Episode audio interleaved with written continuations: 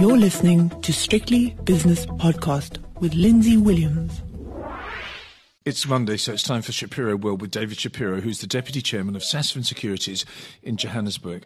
David, when I woke up this morning, there was so much news. I was bombarded with so much stuff. I mean, the untimely death of Kobe Bryant and his daughter in that helicopter crash, which was an intensely personal thing, particularly for people in the United States or America.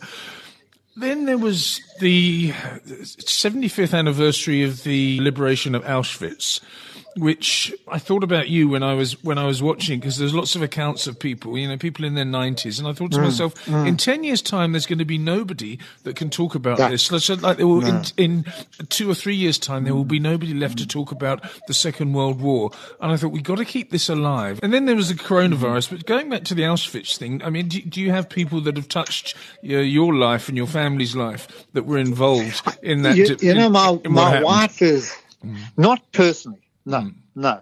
My my um, grandparents came from Lithuania. Yes. So uh, they came at the turn of the last century during the Boer War, that era. No, so not personally, but uh, my wife is very involved now in the Holocaust Center, or they call it the Genocide Center now in uh, Johannesburg, which has opened recently, and uh, yes. um, they have uh, they have weekly or um, seminars and um, talks and that. And a lot of the survivors, there are still some survivors here.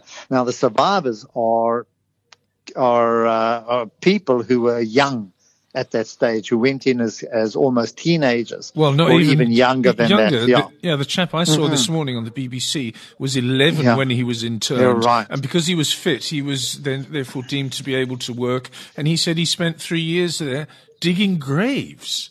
Yeah. Because he was young and the, fit. The, the story's horrific. The stories are horrific and how it affected people. I don't think any of the people who who spent their lives in Auschwitz or any other camps ever came out normal. I put normal in inverted commas. Yeah. And it's only now that they're starting to talk out. And I think that um, a lot of these centers or uh, museums, I don't know what you call them, they don't want to call them museums um, because they're awareness centers, are there to keep it alive and to make sure that genocide of that kind of nature never happens again. And, you know, throughout history, I mean, uh, the the uh, murder of the Jews was one of many genocides that's taken place. Rwanda was another one. Exactly. Um, there, there, are many there, and uh, generally they all follow the same kind of course in that. But it's um, it's and and I know that they had talks at, in Yad Vashem, which is in Jerusalem, and Prince Charles spoke. Uh, Putin was there. Uh, Mark uh, Spence. So, um, what is important is that it's kept alive and it's never allowed to happen. Um, Lindsay, I must say, one of the things at the moment that is worrying uh, the Jewish community is that anti Semitism is on the rise again. Yes. You've seen it in Europe, we've seen it in the UK. And it all follows the same kind of pattern, you know, the dehumanization of people and, and so on. So I think I think from a community point of view, the Jewish community is globally very, very concerned about the rise the rise of neo-Nazism um, that we're seeing at the moment. But these centers help correct people, you know, help. And, and, the more publicity you get, you know, the more you're able to address these issues. Anti-Semitism always has always been there, but unfortunately, it's the rise yeah. of the right-wing uh, political parties yeah. that has sort of in, encouraged them. They're not they're not going out mm. there and overtly saying, "Right, we don't like the Jews, we don't like black people, no, we don't like this." It's, it, it's, just that people pick up on their hatred, and mm. I have to say that yeah. there are people at the top of the world's greatest democracies that are, aren't doing much to stop this. Mm-mm. If you see what no. I mean. No, I know it's it. Look, it's a worry, and the communities uh, try their best to you know to stop this hatred, and it it, it bridges. Um, you know, it, it, it's not only Jews. It's uh, um, it's it's it's many other religions as well. Look in India as well. I mean, you've you see what's happened now, where uh, Modi is now starting to. He's giving what is it citizenship to to uh, I think to, to Hindus all around the world, I think, and to, to maybe other religions, but not Muslims, you know, yes, that exactly. kind of attitude. And so the... I don't know. I don't know Indian politics at all, but I find it rather surprising that these, you know, you're getting these kind of issues. Yeah, and Well- of course, the Nobel Peace Prize winner that was in The Hague recently was Yeah. was there under scrutiny because of the persecution of the Rohingya Muslims. In, Yeah, in- yeah. and and then of course the Chinese who have blatantly built camps in order to. I don't know, desanitize or just uh, obliterate these people's beliefs. It's it's going on all the time. it- And- yeah. And don't forget Syria Yeah. as well, David. I mean, we're getting a bit political where I am, rather. Uh, know, but Syria, I Syria has been uh, subjected to genocide for I don't know how many years is it now? Seven, eight years. it keeps going. Yeah, yeah. I listen. It's it's. I'm not an expert on this. I just uh, I watch from this. I don't want to say I watch from the sidelines, but I'm concerned from the sidelines. But uh, um, it's troubling because you never you never understand the source of this hatred and uh, uh, mistrust. I you know I, I've always. To be honest, I've always lived in peace in South Africa. I've uh, Yes. in- when it's come to religious freedom. I've never, you know, and, and to be honest, I've never suffered from any anti-Semitism here. Ignorance, yes, you know, ignorance, sure, but not uh, blatant anti-Semitism. In that case, we should move on now to Yes. some, something else which which has happened, which which is an unusual event, uh, David. Mm. Because when I woke up, I was watching the CNN coverage of various news events last night at about one, two o'clock in the morning, your time. And I saw the Kobe Bryant uh, story unfolding, Yeah. and then I looked at my S and P screen, which opens at mm, around about midnight, S and P futures, and they came in down 30, 35 points. Normally, what would happen these days is that they, the algorithmic traders and the machines come in and you, they buy them back because that's been the pattern of the last 11 years or so. by the dips. Now we've gone from down 35 to down 53 on the S&P futures, Yeah. 20 Yeah. minutes ahead of the opening as we pre-record Mm. this podcast. This looks a little bit different, and people are saying to me, "Well, if the, the, the, the coronavirus is an excuse. But I don't know. It it doubles every day the number of people, and if hmm. it carries on like this, with 50 million people now with travel restrictions, and President Xi saying this is a crisis, this is a problem suddenly.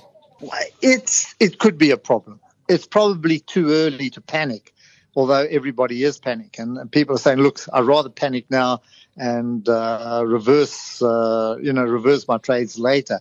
So it's building on itself. Admittedly, I think that markets had run uh, ahead of themselves, and there was the traders were looking for an excuse to sell, but we don't know. You know, we it it's it's admittedly confined to China. I don't think it's really spread to the rest of the world yet, although there are cases, but not serious cases. I think most of it is is uh, centered in know around China, and uh, that's the concern. What will it do to the Chinese economy? And we're suddenly learning how many businesses have connections to China, whether it's in the airlines, whether it's spending in a consumer spending, whether it's an LVMH or an Estee Lauder or uh, Disney who have got theme parks there. But um, one's got to be, you know, vigilant and, and, and just watch where this goes. I don't want to, I don't want to, uh, I don't want to be flippant upon it, you know, about it. I don't want to just dismiss it. But I think that I'm not taking action yet but we'll watch very carefully whether or not they can get this under control. If it gets out of control, of course, it can have, you know, dire circumstances, as we learned in what 203, you know, with the SARS virus. Yes, but that was contained. This one seems a little hmm. bit more serious because of the the swift action has been taken by the Chinese authorities and also the words of President Xi. And it was very interesting because I live in Rotterdam at the moment and I live on the River Maas.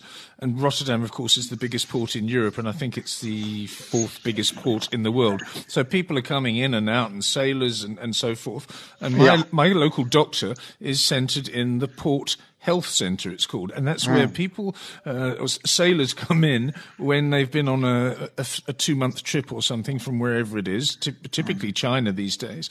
And they, they're a little bit sick and the ship's doctor can't treat them so they come to the port health centre i was talking to my doctor and he said that this thing is can be dormant for two weeks, and he doesn't know whether Yes. the, the Chinese chap or the Taiwanese chap or whatever Yes. uh, is infected. So it can spread so easily. They just cough on you Yeah. or breathe on you, and and you've got it. So it's it's it can't be contained. It cannot be contained. Yeah.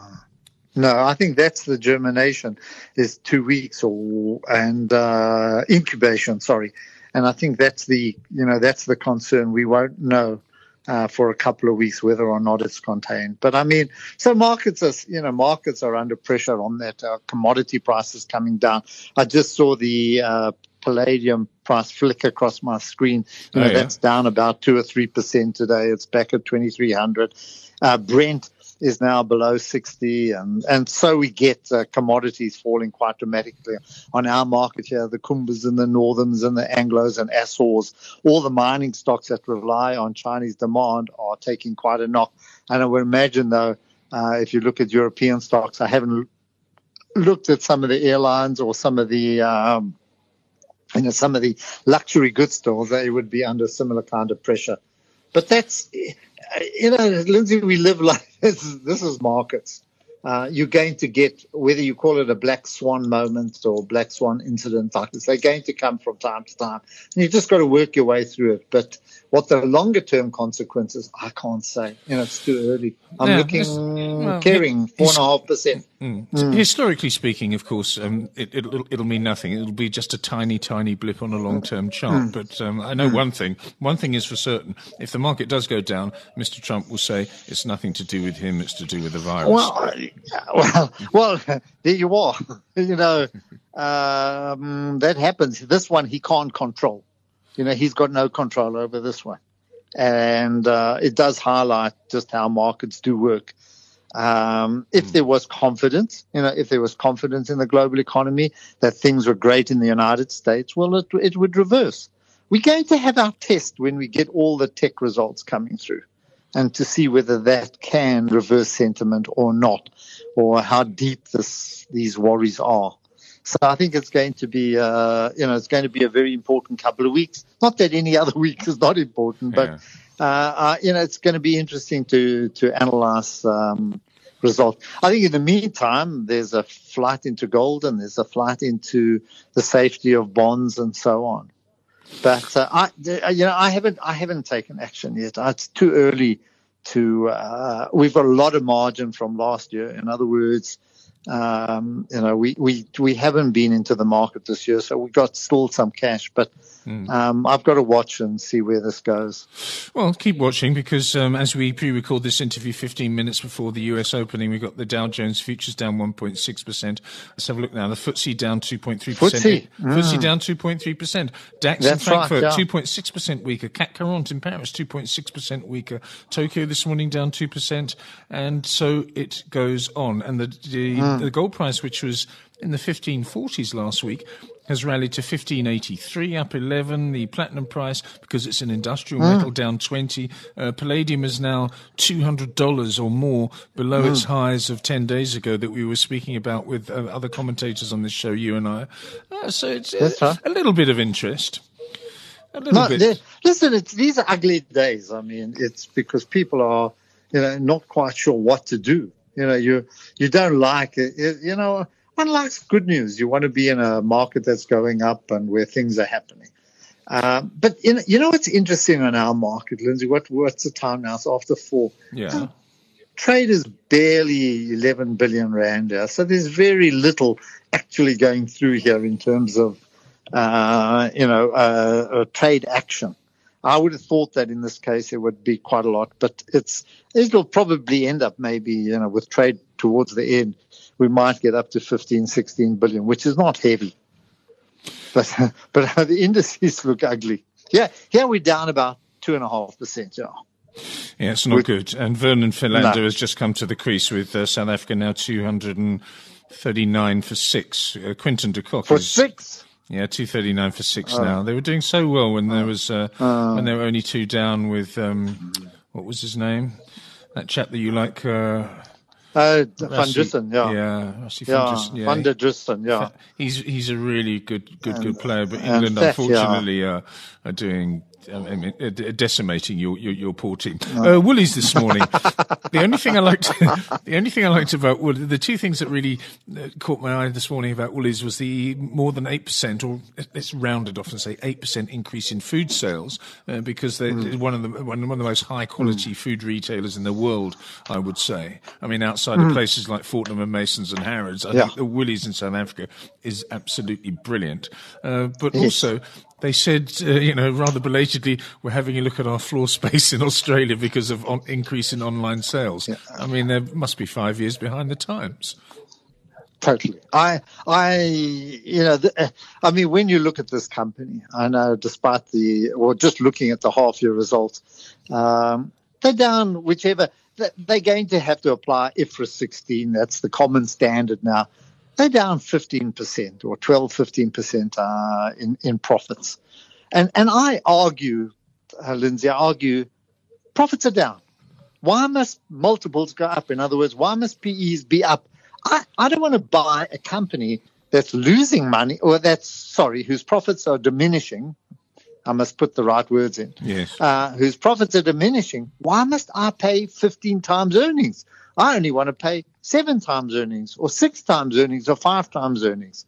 You know, that's, I, I can't see things changing dramatically in a positive fashion that, that should make me want to pay up for these shares. And uh, I agree with you on the food side, brilliant.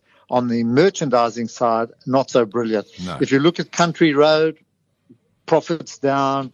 Elizabeth Street, David Jones battling. I know they put in new CEOs um, to you know to turn the company around, but I think looking at all the retail results, trying to sum up, I still think there's a lot more downside that's necessary. I think that we're still too hopeful on on where profits are going to go, and and you know that's why I'm saying why should we pay up for companies who are not able because of the economy to really increase profits? You know, meaningfully. I'm not talking nominally, nominally being uh, nominal GDP. You know, there's no real mm. uh, growth in consumption here, etc. So I think our market, from that point of view, taking away the virus worries, still I think on the expensive side.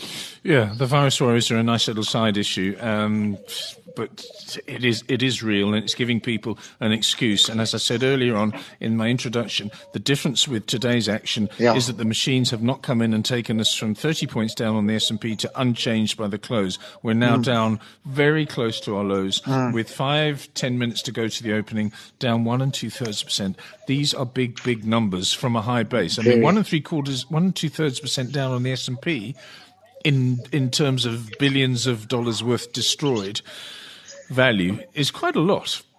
No, it's big. No, it's a big move. And remember, we had this on Friday as well. So I think building on that, uh, I, to, to, to an extent, there's a bit of relief. We've been waiting for that shoe to drop. You know, I say, mm. okay, it's dropped now. I, you know, just it just seemed uncomfortably high that that that it was being pushed up uh, during the early part of the year. You know, we've had a good year. We can understand the turnaround. I think um, we need a, we need a bit of a breather. Whether it's been brought on by the virus or not, I don't think makes any difference. It just gives us some breathing space now and say, okay, the correction's taking place. Let's reassess where we are. Um, and you've got money waiting so, in the wings, haven't you? You've got money yes, waiting in the, in yes, the wings. Yes. But how long mm. do you wait? When do you start easing this money into a market?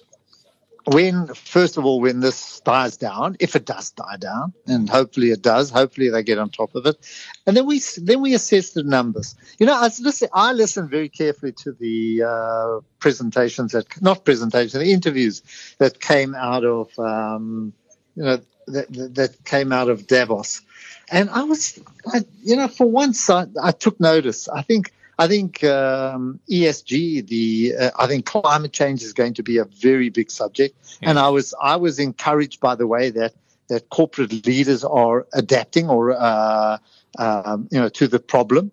Um, they realize that they can't just brush it aside; they've got to take it seriously. But I also I think there seems to be a better view about the global economy. You know, this was I, I'm not saying it's running away.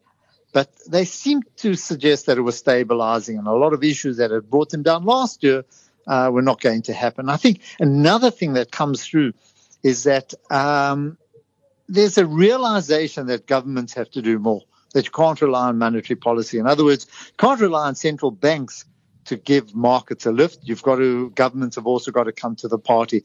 So against that backdrop, there's a slightly better uh, feeling about where we are it does. I, we can't see inflation is not a problem. Interest rates are not a problem, but I think corporates can, you know, uh, can do something and can produce uh, relatively decent results. let, I, I have to qualify all of this. I'm not expecting a magnificent year in terms of the stock market. If we get mm.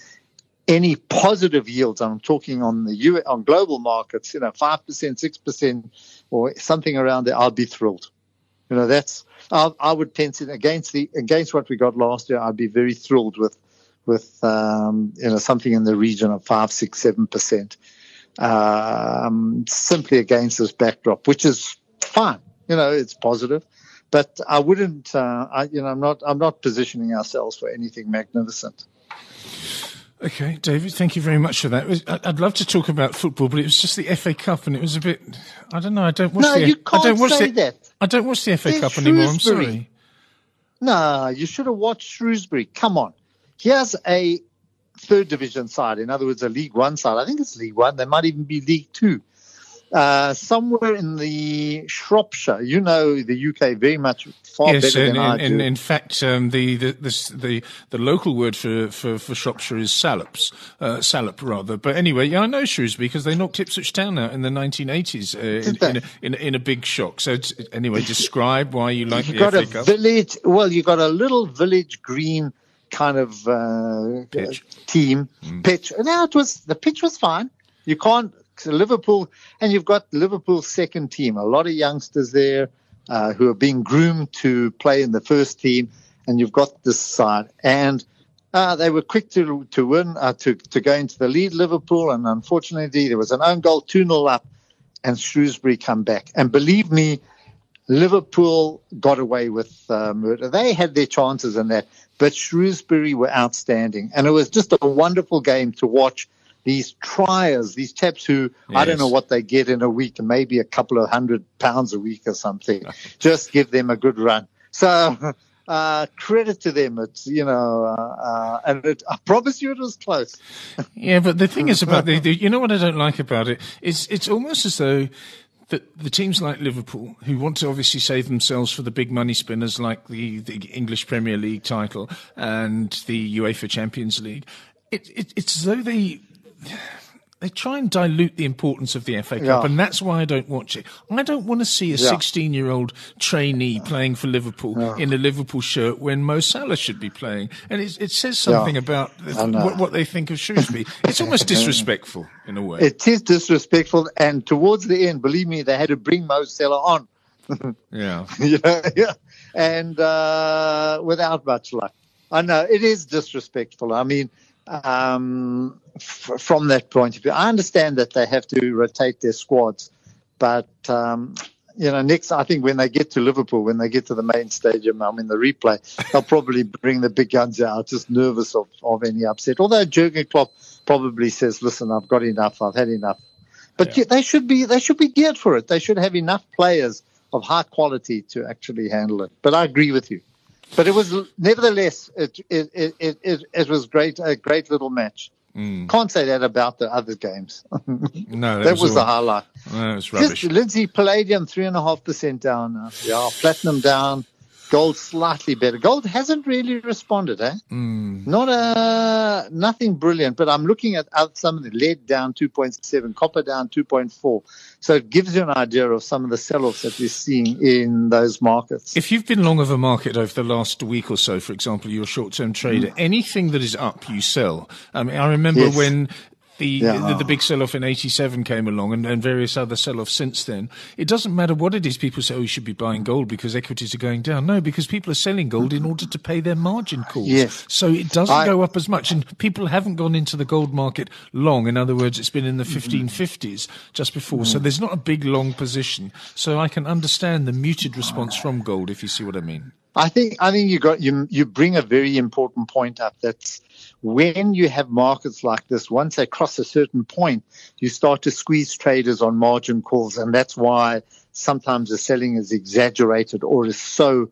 Uh, is, it, it, what's, what's the word? Is so radical. Yes. You know, such a heavy, heavy sell-off is that because it is is run by traders. And when you get squeezed, when you get up ten times and you're getting squeezed, boy, uh, you begin to feel it. So I, you know, that's that's exactly what you're saying is is happening at the moment. David, thank you very much for your insight. As always, that's David Pleasure. Shapiro, who's the deputy chairman of Sasfin Securities. He'll be back with me tomorrow uh, with our resident broker for the five o'clock shadow.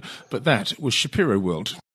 The views and opinions expressed in these podcasts are those of Lindsay Williams and various contributors and do not reflect the policy, position, or opinion of any other agency, organization, employer, or company associated with strictlybusinesspodcast.com.